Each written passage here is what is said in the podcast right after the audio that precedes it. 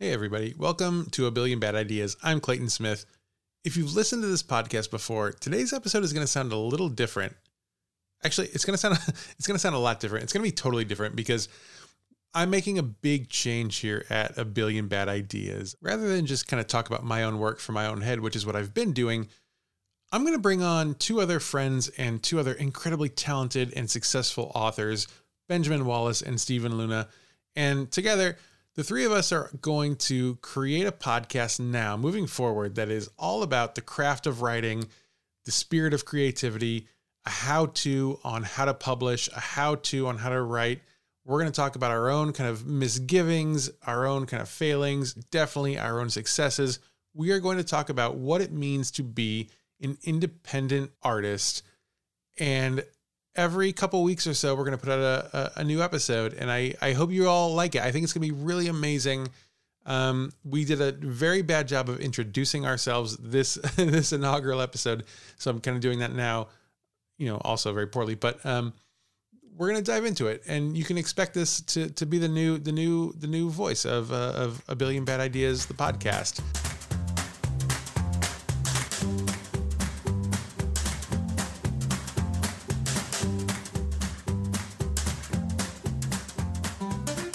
I thought for the first uh, for the first go at this that we I, I I have a I had recently had a friend reach out to me and she is not a writer by trade.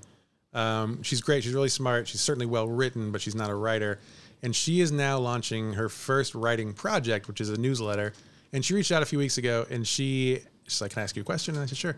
And she said, "How do you put th- how do you publish your words and I said, well, you know, there's lots of different ways you can do it. And she said, no, no, no, no, no, no, no. How do you, as a human person, take the words you have written and share them with the world and open yourself up to all the criticism that's going to come with that? And I said, oh, that's a that's a much different and very good question. And I thought that would be a good question for us to tackle today because I'm really curious about your guys' um, first kind of forays into publishing. Luna, I know a little bit about yours. Ben, I don't think I know really anything about your first um, you're kind of your dive into the into the deep end with publishing. So I thought that would be good for us to talk about. So what it what was it like for you guys to share your work for the first time, to publish your work, to put it out there, to really just, you know, lay it all bare and how did it feel to you? How did it go?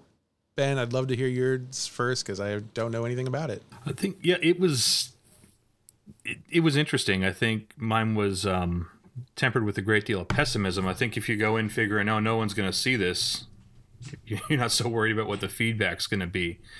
Um, but can we and we should maybe level set a little bit. Like you were really early to the self publishing, so it's not like you know today everyone's on a platform right. posting everything everywhere, and that was not the case. No, it was it was 2011. Um, yeah, the, the Kindle had just kind of come out. It wasn't too uh, too common yet, so I, um, it was kind of like the time of apps when everyone was making an app and it was everyone was going to make their fortune with a new app and you figure oh if if you can make an app and put it on Apple why can't you make a book and put it somewhere? So that was like oh look there is a thing. Like it was it was it was really really new at the time um, which probably helped actually really helped me in the long run because there wasn't a whole whole lot out there. It wasn't uh, a million books a month getting published but but I did wrestle with at, at beginning like do you do you do a pen name? Do you put your real name on it? Uh, you know going back and forth my stuff was going to be very sarcastic uh, smart ass stuff that could probably will one day still probably get me in trouble for something um, I was gonna say was, was going, going, to be to, because I, have read your stuff and that is uh, what happened. Yeah, has a little. Um, when people read it, they you know when if, if it ever gets bigger, it may be a problem. But um, I, I, did consider putting a pen name on it just for that reason. Like you know you're you're hesitant. You've never put anything out there. Um, but in the end, I just decided like if I'm going to own this, I'm going to own this, and I'll I'll put my name on it. Um, you know, 10, 12 years later, I have I may have done it differently. I don't know that it's. I was going to say, do you think that would have been the same process if you know, if you were launching it now and you knew that people were paying attention to things that you know random people put on the internet? It's I don't. Would you have done it the same there's, way? There's certainly I'm not ashamed of anything I've put out there, but there is probably some benefits to an anonymity. You know, uh, a pen name could be nice, and I know a lot of writers that do write under their own name and several pen names. Um, probably more for a marketing purposes, you know, for branding purposes. This this pen name writes in this genre, another pen name writes in another genre. But um, there's when you put your name on it and you're out there with it, um, you've I feel you almost feel like you have to be on a lot, right? You know, like you're you're, you're that writer, so it's you're you're constantly trying to communicate, trying to be that brand. When you're the brand, I guess is the problem. When you put your name on it and you're the brand, it's it would be nice to step away from that every now and then.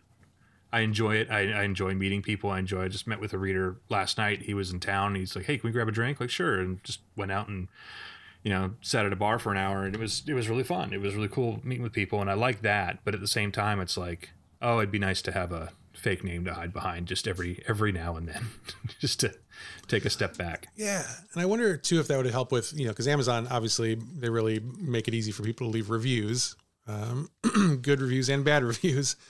And I wonder if having a pen name would make it easier to kind of confront the the possibility of getting people writing really bad reviews about your work, especially early on. Luna, did you did you have any concerns about how people would review your books when you put them out there? Was that an issue for you? no, I didn't even care.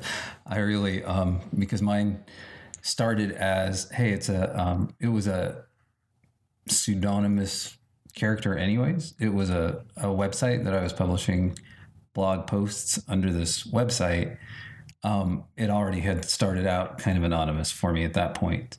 Um, and when I decided to turn it into a book, I got super excited that, oh, okay. And I had to be convinced that um, self publishing wasn't, because at the time when I was doing it, self publishing was the kid who wrote Eragon and he and his dad would go to Renaissance festivals with a trunk full of books and then sell them. And he got a, a traditional publishing deal out of selling tons of these books. Um, and I thought, I don't want to do that. I don't think that's my path. So somebody had to convince me, no, you know, you could turn this into an actual book. It's not difficult. And also, uh, Kindle Fire was coming out when I was doing it. So I was like a year later than Ben. I think I did 2012, uh, beginning of 2012. And so suddenly it was in color and you could get the internet on it. And so it was really kind of fun to look at your your finished book. So after he convinced me to do that, I said, "Well, there's no way I'm not going to put my name on this because you know I think this is fun." And of course, everybody's going to want to read this because it's fun, and I wrote it, and you know I had that happy idiot kind of energy that I just bring to everything that said there's there's no reason not to to put my name on that. And I I have heard from other people who say kind of like Ben saying with a pen name, they're kind of afraid that their professional lives will kind of overlap with their their writing lives if they have other jobs or other careers and they don't like the representation i guess that their creativity brings.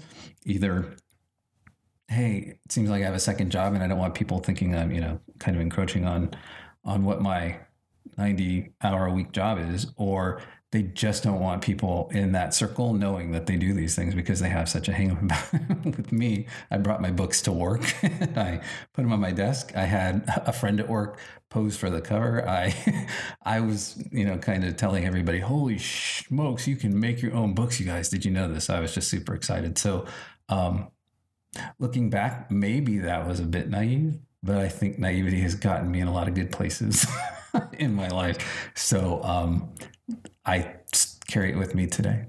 I have that same stupid energy of, of course you're going to love this. Look how cool it is. Whether or not it's cool, I have no idea. That's not even for me to decide, really. That's for them to decide. But for me to put it out there, I have to have that. I love this so much kind of kind of feeling. So that whole idea though of like that's for them to decide. That was really what kind of tripped me up a lot. Um, and I maybe it's because like I always wanted to be a writer. Like ever since I was six years old, I wrote my first book. It was really good it was about Big Bird. I did all the illustrations. Uh, and so I, ever since then, I knew I wanted to be a writer. And so, you know, by the time I published Apocalypticon, it was 2014 and I was, you know, about almost 30 or th- just 31. Um, and I had like built up this idea of myself for so long, like I was going to publish something. And then when I finally published it, to me, it was a really big deal because like this is the first, like I had built it up in my own head, right? Of this first big thing I was going to publish you know, Mary Shelley had Frankenstein, and I had this ridiculous comedy about the end of the world, uh, which felt a little a little daunting. Um, and I, but I, I also though I think so. I what I do when I since I self published, I decided like I knew I didn't know how to do it, so I wanted Apocalypticon to be as good as it could be to kind of buffer that uh, any sort of negative feedback because I, I again had built it up so much. Like if you know I knew if people didn't like it, that was gonna be really painful for me. Um, so what I did was like I wanted to make it as good as it could be, um, technically speaking, just to you know try to help myself out. So I published. I took a bunch of stories I had written and just like stored on the hard drive somewhere, and I test published the short story collection. And in hindsight, it's really funny because that short story collection it was really bad, and people didn't love it. But I didn't care because I'd put that out there as sort of like a test piece. I didn't expect it to be received well, kind of like what you're saying. And doing that made me more confident that I was putting out a good thing with Apocalypticon. Um, so I think that did kind of accidentally help me. But I, you know, as soon as I started getting bad reviews, like it did, like it sucked. I didn't like that at all. It took me a long time to kind of start not taking bad reviews personally. Ben, did you ever, uh, does that, did bad reviews ever bug you? Um, I, I think they bug everybody. I mean, I've gotten, I've finally gotten to the point where I don't check very often. I used to, you know, check all the time and look at them, and yeah, you'd say you say you don't read them, you say they don't bother you, but they do. I mean, really, when it comes down to it, almost every single bad review I've written, I've read on, you know, not my stuff, but everybody's stuff, it says more about the reviewer than it does about the the book. Almost every single time. Um, it's fun too because Amazon. I, I used to, like I say, you used to be a little more obsessed about it. And Like you get a bad review, and uh, I remember one lady was like, uh, "I never read this kind of genre because I don't like it, and I read this book and I didn't like it." I'm like, "Oh, well, okay."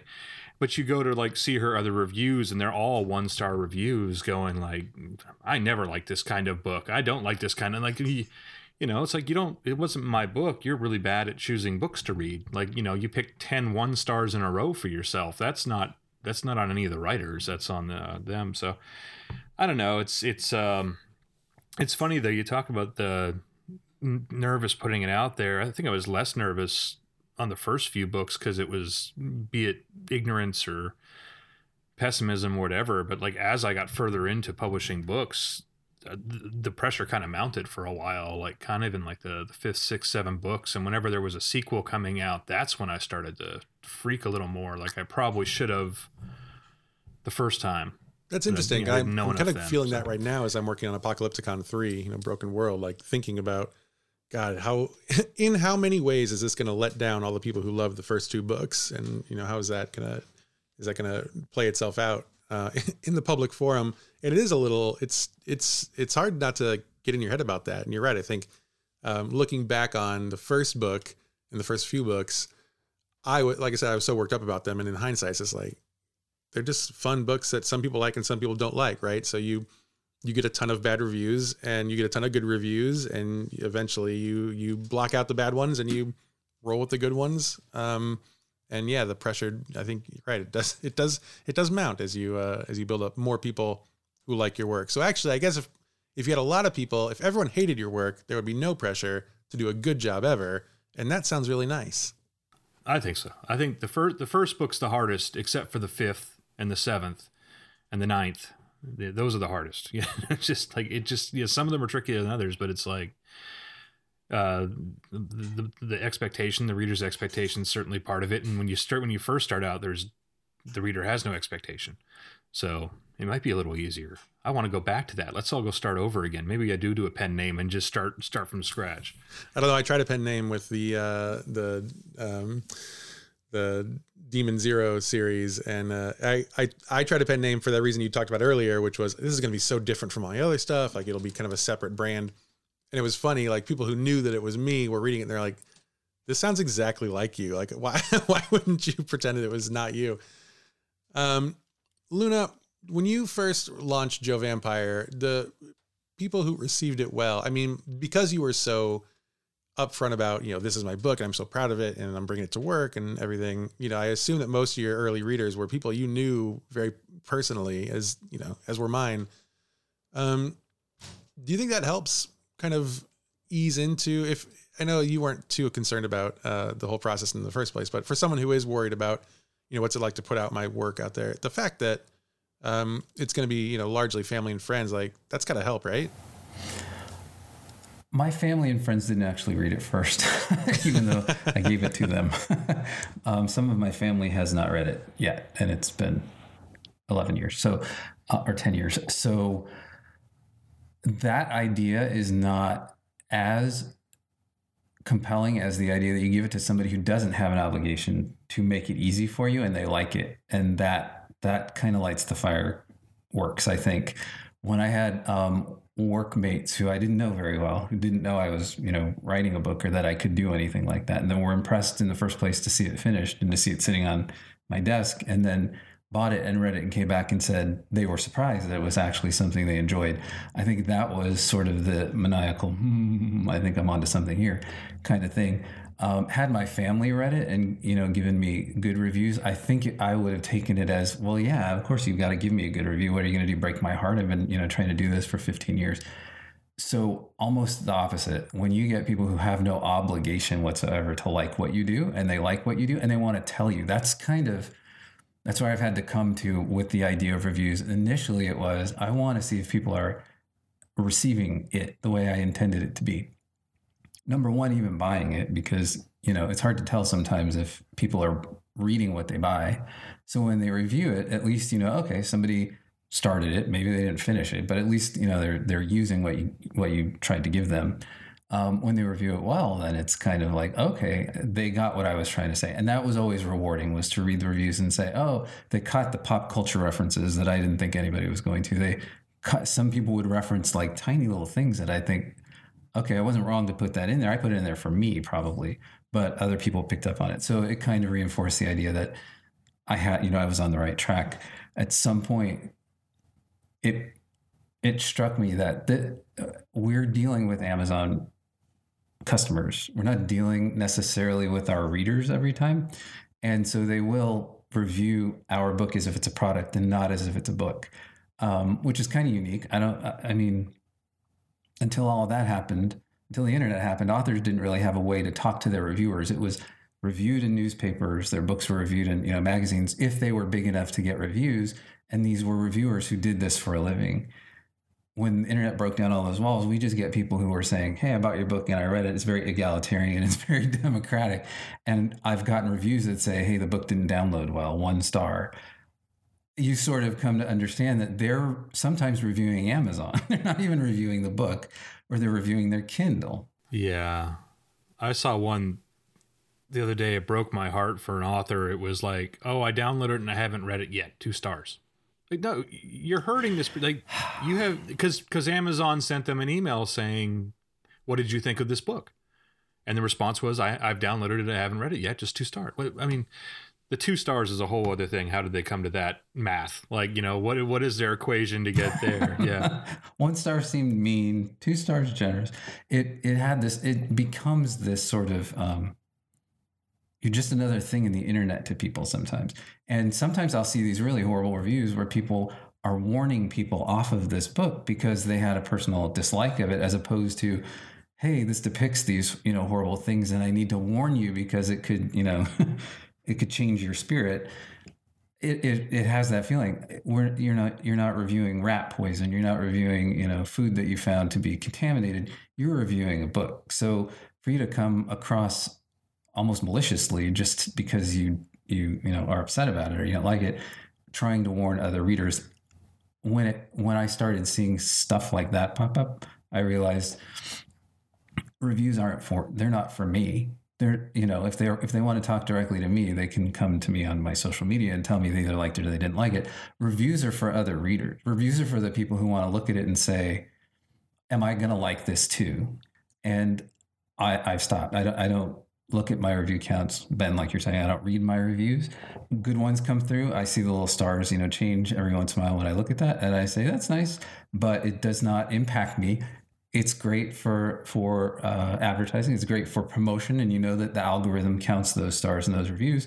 But I've sort of let myself love what I do and what I put out in the world because I like it. So if I write it and I close the cover and I like what I'm giving the world in whatever way I am, I take my hands off of it now and say, like it or hate it. I'm not asking you to love it. I'm just asking you to try it. And if you can try it and it wasn't for you, fair. I've Yeah, and I found I've become a kind of reviewer in that sense. Like I'm less of a harsh critic now because you know you know what it takes. When you see someone be like brutal to an author or a creator of any kind, it's like you've never made anything. I know you've never gone through this because you wouldn't you would have tempered your words a little more if you you know were really being that Yeah. way. Yeah. You said something interesting that I think did help me out um, very early on with my first book. Even the idea of putting my name on it versus a pen name, and that was when you said it's and it is. It's a great thing when you put a joke in there for yourself or a reference in there to make yourself smile, and somebody else picks up on it, and it's something obscure and it's something silly, and they just nail it like, oh, this was you know whatever they get it and i think that was the realization i came to that finally let me pull the trigger and hit publish on the book was i'm not all that unique you know it's like if i've put this together with these jokes and i find this funny because of you know the way i grew up or the influences that made me write this there's somebody else out there that will be the same way like there's some poor son of a bitch just like me out there that would just you know if I found this funny, they'll find this funny. And that was what mainly finally said like, okay, maybe this will find an audience.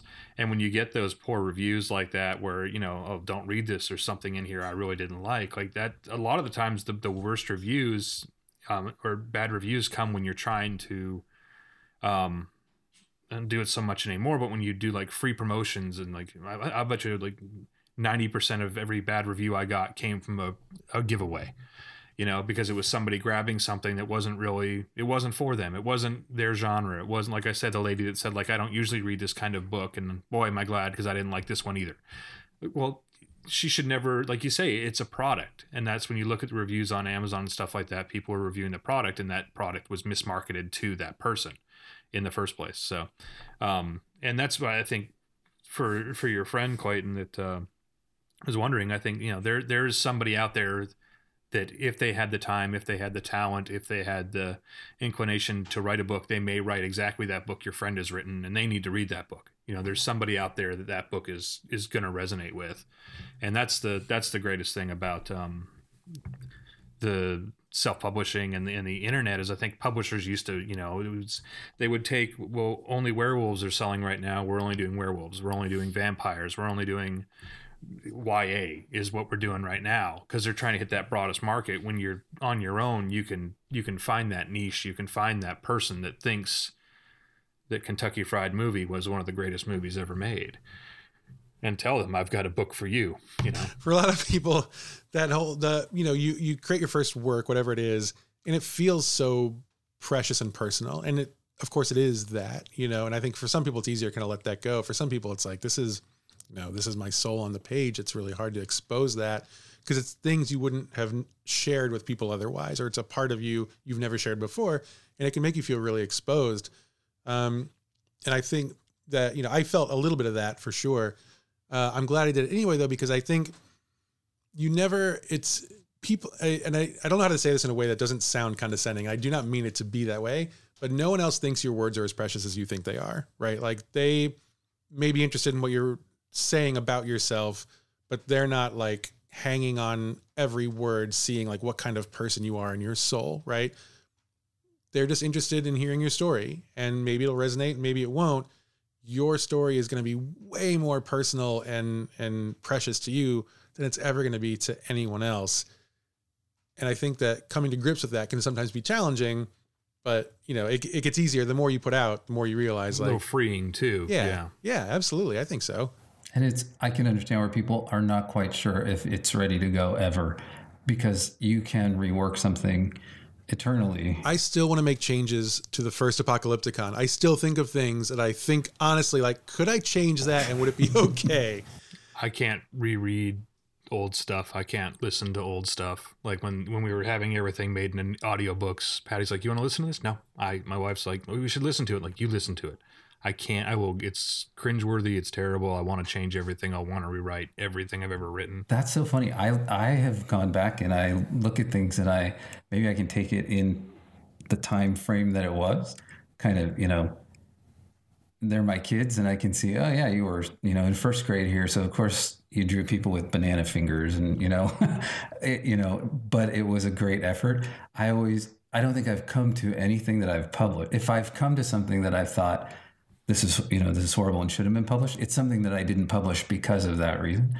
So I have some sort of meter internally that says, unless I get it to this level, I'm not going to show anybody anyway. So it's fine. And when I go back and look, I'm always relieved that, okay, it, it wasn't terrible. And if it were terrible and I published it, I have once or twice when I published under a pen name pulled the things completely and said this was a this was the wrong thing to do but at least it wasn't part of my my you know core work. The core work i've always gone back and looked at it kind of lovingly and said pretty good kid for where you were at the time. If i were to do it today it would be completely different but i don't want to redo it today. I want to leave it as like a snapshot. You're so much nicer to you than i am to me. Maybe it's a sense of i don't want to repeat my work.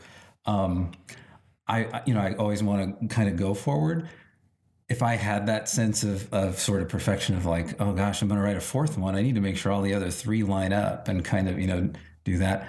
I would probably spin in circles and kind of kind of get myself down on even doing it. So I probably just kind of helium balloon it and let it go and say, it's all great. It's wonderful. And that's wrong. Here's what I really like about what you were saying though, Luna. Like, cause the way you're describing the way that you look back at your old work is how I look at tattoos, which is like, I, it, when I'm getting a new tattoo, I'm always cognizant of the fact that I might look back and be like, why did I get that tattoo? But I, to me, it's always a marker. It's almost like a stamp in a passport book of where you were in your life at that point, and they're touchstones to your own story, to your own past. And I've never thought of work my my books like that, but I that's what it makes me think of. I think you're absolutely right. Looking back, you can see like, yeah, I wouldn't write that today, or I wouldn't write it in that way, or I'd do this with the story, whatever. But that's where I was, and that's exactly perfectly encapsulating what I wanted to do at that time. And you look at, I think you have to look at it too and say, I'm on this side of the window here. So, of course, I would always, you know, maybe find some things to improve. But people looking at it from the other side aren't going to see that. I'm not going to point it out to them. So, it's not, it's maybe not, you know, perfect the way I would always want it to be, but it was good enough at that time. And it's still good enough to be out there for people who, who aren't cutting it up with knives. And maybe that's where everybody reviewing everything kind of changed the whole world. Now everybody can review they can review their meals, they can review the steps of a church they like, national parks and the monuments that are like one stars, not enough mountains in the Rocky Mountains or whatever. You know, those sort of things. Because it really is. Everybody seems to think that the world wants to know what your opinion of every single aspect of your life is. And when you when you realize that as a creator, when you put stuff out there, you're in that mix. You kind of say, oh, like Ben said, that's on the reviewer. That's not, that doesn't really necessarily reflect my work. And even the good ones, you say, that's real sweet. But if I take that, I have to take the bad stuff too. So I have to kind of say, thanks for buying my book. You kind of helped my career and then kind of move on to, you know, back to your creativity instead of your consumer side of the, no, business. I'm going to push back on that. I take the good ones and I embrace them and they are perfect and they are always correct and the bad ones are not. And I only get the good ones because that's the, those are the ones that yeah. are real. Those are the good people. Yeah. Have you ever had a good one hurt your feelings? That's a good question. Have you ever had a good review hurt your feelings? Because I've got one. It, it probably hurt more than any bad review was uh, the first book I wrote was called Tortugas Rising, and I wrote it three years before Kindle. I wrote it in like 2007, and I was going to go traditional with it. And about the same time I was about to put it out there, all the agents I was following online were like, "Don't do it now. Wait, hold on. The, mar- the market's not ready for that kind of stuff." And uh, so I put it in the drawer. And then a few years later, Kindle came around, and I put the the first duck and cover book out there, my post-apocalyptic comedy and um, I eventually released that first book I'd written three years earlier, and somebody had come to it. It was like the fifth book of mine they'd written, they'd read. They'd, they'd read some of the duck and cover stuff, they read the junker stuff, and they, they read this Tortugas Rising, the first thing I'd ever written. And the guy said, He's finally getting it. like, this was a great book. He's finally hitting his stride. And I was like, Oh man, I'm like seven years beyond my prime, I guess, at this point. But, but that, okay, that harkens back to a, a thing I think I think p- creative people don't get it. Performers don't really get it. But when you're when you're not inhibited by the fact that maybe people are going to be reviewing what you're you're doing, maybe you are more in your groove in that sense that your creativity comes through for people who read it or see what you're doing. if you were to look at it and say, well, wait a minute, I did much better later on because I like what I created better down the road. Well, what I think, what why I think it hurt, particularly in that one, is the first book I wrote was a very much a. I've been reading a lot of Ludlum and uh, Clive Cussler, and it was kind of a parody of those, like a thriller, and um, it was very written very much in that style. And then when I did the rest of the stuff I've done, I've gone and developed my own style. So my the style I, I would call my own was very different from what that was. And he, But that's he interesting, thought, oh, he's finally achieved something decent at that point. And that's interesting because hey, I found something that looks like the other things that I like, as opposed to hey, this unique thing that he does now. And you feel like people are not only reviewing your book, they're comparing you to every other book they've ever read that might be in that genre that they thought they were getting when they said, I've heard people tell like I think the keywords we used with one of my promotions was um, Carl Hiaasen. I don't think I've never read his books. I don't think anything is like what he's written, but I noticed people were, you know, buying books like that. And somebody, somebody sent me back an email that, or I think it was on Facebook. They commented, "This is nothing like Carl Hiaasen." I'm like, "Oops, sorry," but they were humor's hard. Yeah. and they're expecting like oh you told me a pattern that you were going to be following and you're not following that pattern i think even without telling us there i know i do it I, I look for something and i think hey this sounds similar to what it is and if it's similar enough i'm going to be like yeah that was right in the pocket and if it's not similar enough i'm going to say well i was set up i was set up to believe it would be like this so it's a tough road to hoe, man. Sometimes you cannot please anybody except yourself. And that's why I think you have to have the excitement of creating it and knowing that you like what you're giving people. I mean, it's like any birthday present you would give to people. You're like, I chose this with you in mind. And if they hate it, oh, that's your problem. I did well by Then choosing I'll this. take it. Yeah. yeah. I think that's right. Like, you know, as hard as it can be to put things out there, I think really the, one of the keys is to realize exactly that. It's not for other people, it's for you, right? You're putting it out there. Yeah. You hope other people like it. Maybe you're putting a message out there that you hope people, you know, who need to see it will see all that, of course. But really, it's for you. And if you're happy with it, put it out there. And if other people don't like it, you know, I think that is a level of success in being an author and being a published author and doing it yourself that people don't realize. They really kind of tie it into sales and reviews and counts and you know people talking about it. But really, like the first level of success is I like this enough for myself to continue creating it because that can really stop people. If you're like, I don't even like it, why would I bother? And then to say I like it enough, it's like I always compare it to sending your kids off in you know into the world by themselves. You want to make sure their shoes are on the right feet and their shirt's not on backwards. And if that if they look good like that, you love them. You want the world to receive them as they're you know they're being sent into the world, but you can't control people who don't like you know kids in blue shirts. So you have to say I love you. I love you, little book. Go out into the world or whatever product you you know whatever creative thing you put out there. I love you enough to give you to the world and hope that they love you too. And once you get to that, all the rest of that stuff is if it comes in good, that's gravy. If it comes in bad, that's not necessarily something you have to, you know, let you, let deter you from from creating it, but it's all something to be prepared for or to learn through. Uh, we learned through it, right? We had to go through it because we weren't going to stop doing it. So we had to let the slings and arrows kind of come through. Um, people now, I think, because we're 10 years into reviewing literally everything on Yelp, people may look at it differently and say, I don't want to put myself out there and have my soul crushed for that reason. I, you know, I can't create. I think you have to just kind of cover your eyes and jump off the diving board. And But also, man, I see what people post on TikTok, and whatever you've written is better than 89% of that shit. So you've already, whatever it is that you've created, you've got a leg up if you care about it. you know, and, and I, I talked to a guy that um, he's he's been wanting to write for a while. He's been writing for a while, hasn't put anything out there, and he you know just wanted to. It was a mutual friend said, you know, hey Ben Ben writes, talk to him, have meet him for coffee. And the guy's like, I don't know if it's good enough. I'm like, the fact that you're asking that question means you care enough and it's good enough. Like, because I've I've read people, I've read books that people put out there that never never thought for a second that it wasn't good enough, and it shows it's terrible. So I think anyone that's anyone that's taken on the task of writing a book and has gotten to the end of it and has spent their life reading and always wanted to do that and pursued it, they have not written a bad book. And I, I would say that would be something to tell your friend. Like, you know, if you've gotten this far, it's quality work. Absolutely. Um, yeah. you know, just it's a matter of finding finding the the people that resonate with that and finding people that, that you know share your interest or share your perspective. That's your niche. That's your market.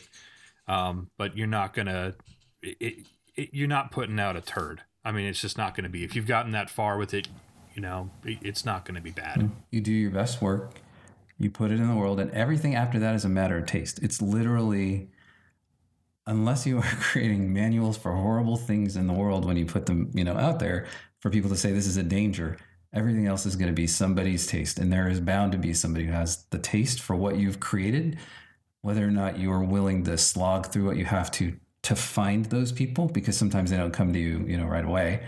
Um, that will determine the other side of the the the mirror looking in or the window looking in to say, I found my people. I found the people that this was, you know, targeted for. But that that being a struggle certainly doesn't negate the idea that you created something worth creating and worth sharing with other people. Yeah. So as we wrap up here, I think you know, we can all certainly relate to the idea of it being challenging to put something out, right? Especially for the first time, the first few times. But I mean, mm-hmm. and the, and seventh, the seventh time. time. and the eighth time, right? the time. fourth, fifth are the sweet spot. Everything else is terrible.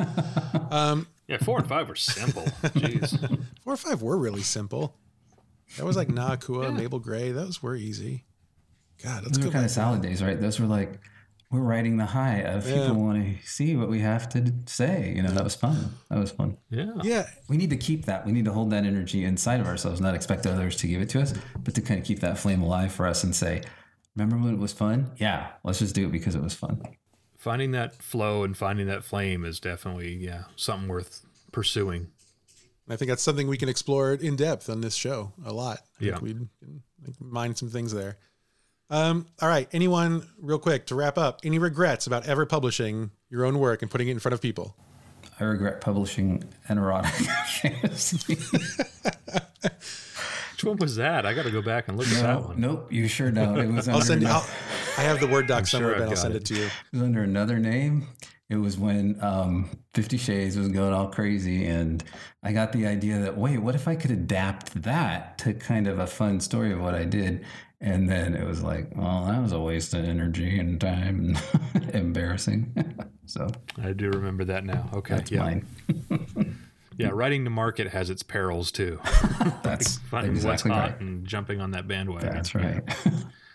no, I think, you know, and that's maybe one for another time, but the only thing I, I probably would have regretted, I, I did start writing a book to almost, almost to market to kind of fit a niche I thought would be worth writing to and I've almost finished the book two or three times, and I think it's fun. But I think if I put it out there, I would regret it because I don't think it's in the the right spirit of um, like I love the, the, the genres I've played in making fun of. I've always just had a passion for, you know, a guilty pleasure for the post apocalypse or you know the robot uprising and stuff like that, zombie stuff. But the, I was playing with an urban fantasy thing, and it's just not a genre I'm I think if I put it out there, I'd probably would regret it. So that's what's that's the one I've hesitated on. The only thing I haven't put out there. So yeah, I think I would agree with that. I think anytime I've anytime I've tried to write something that I thought other people would definitely like, I've been really unhappy with it.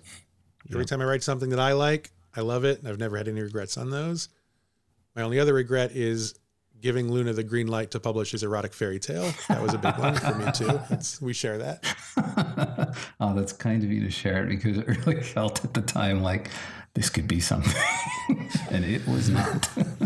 it was something. It was something. It was, it was something. It was something else. it was. well, on that, thank you guys for this conversation. This was really great, and uh, you know we'll see y'all next time. See ya later.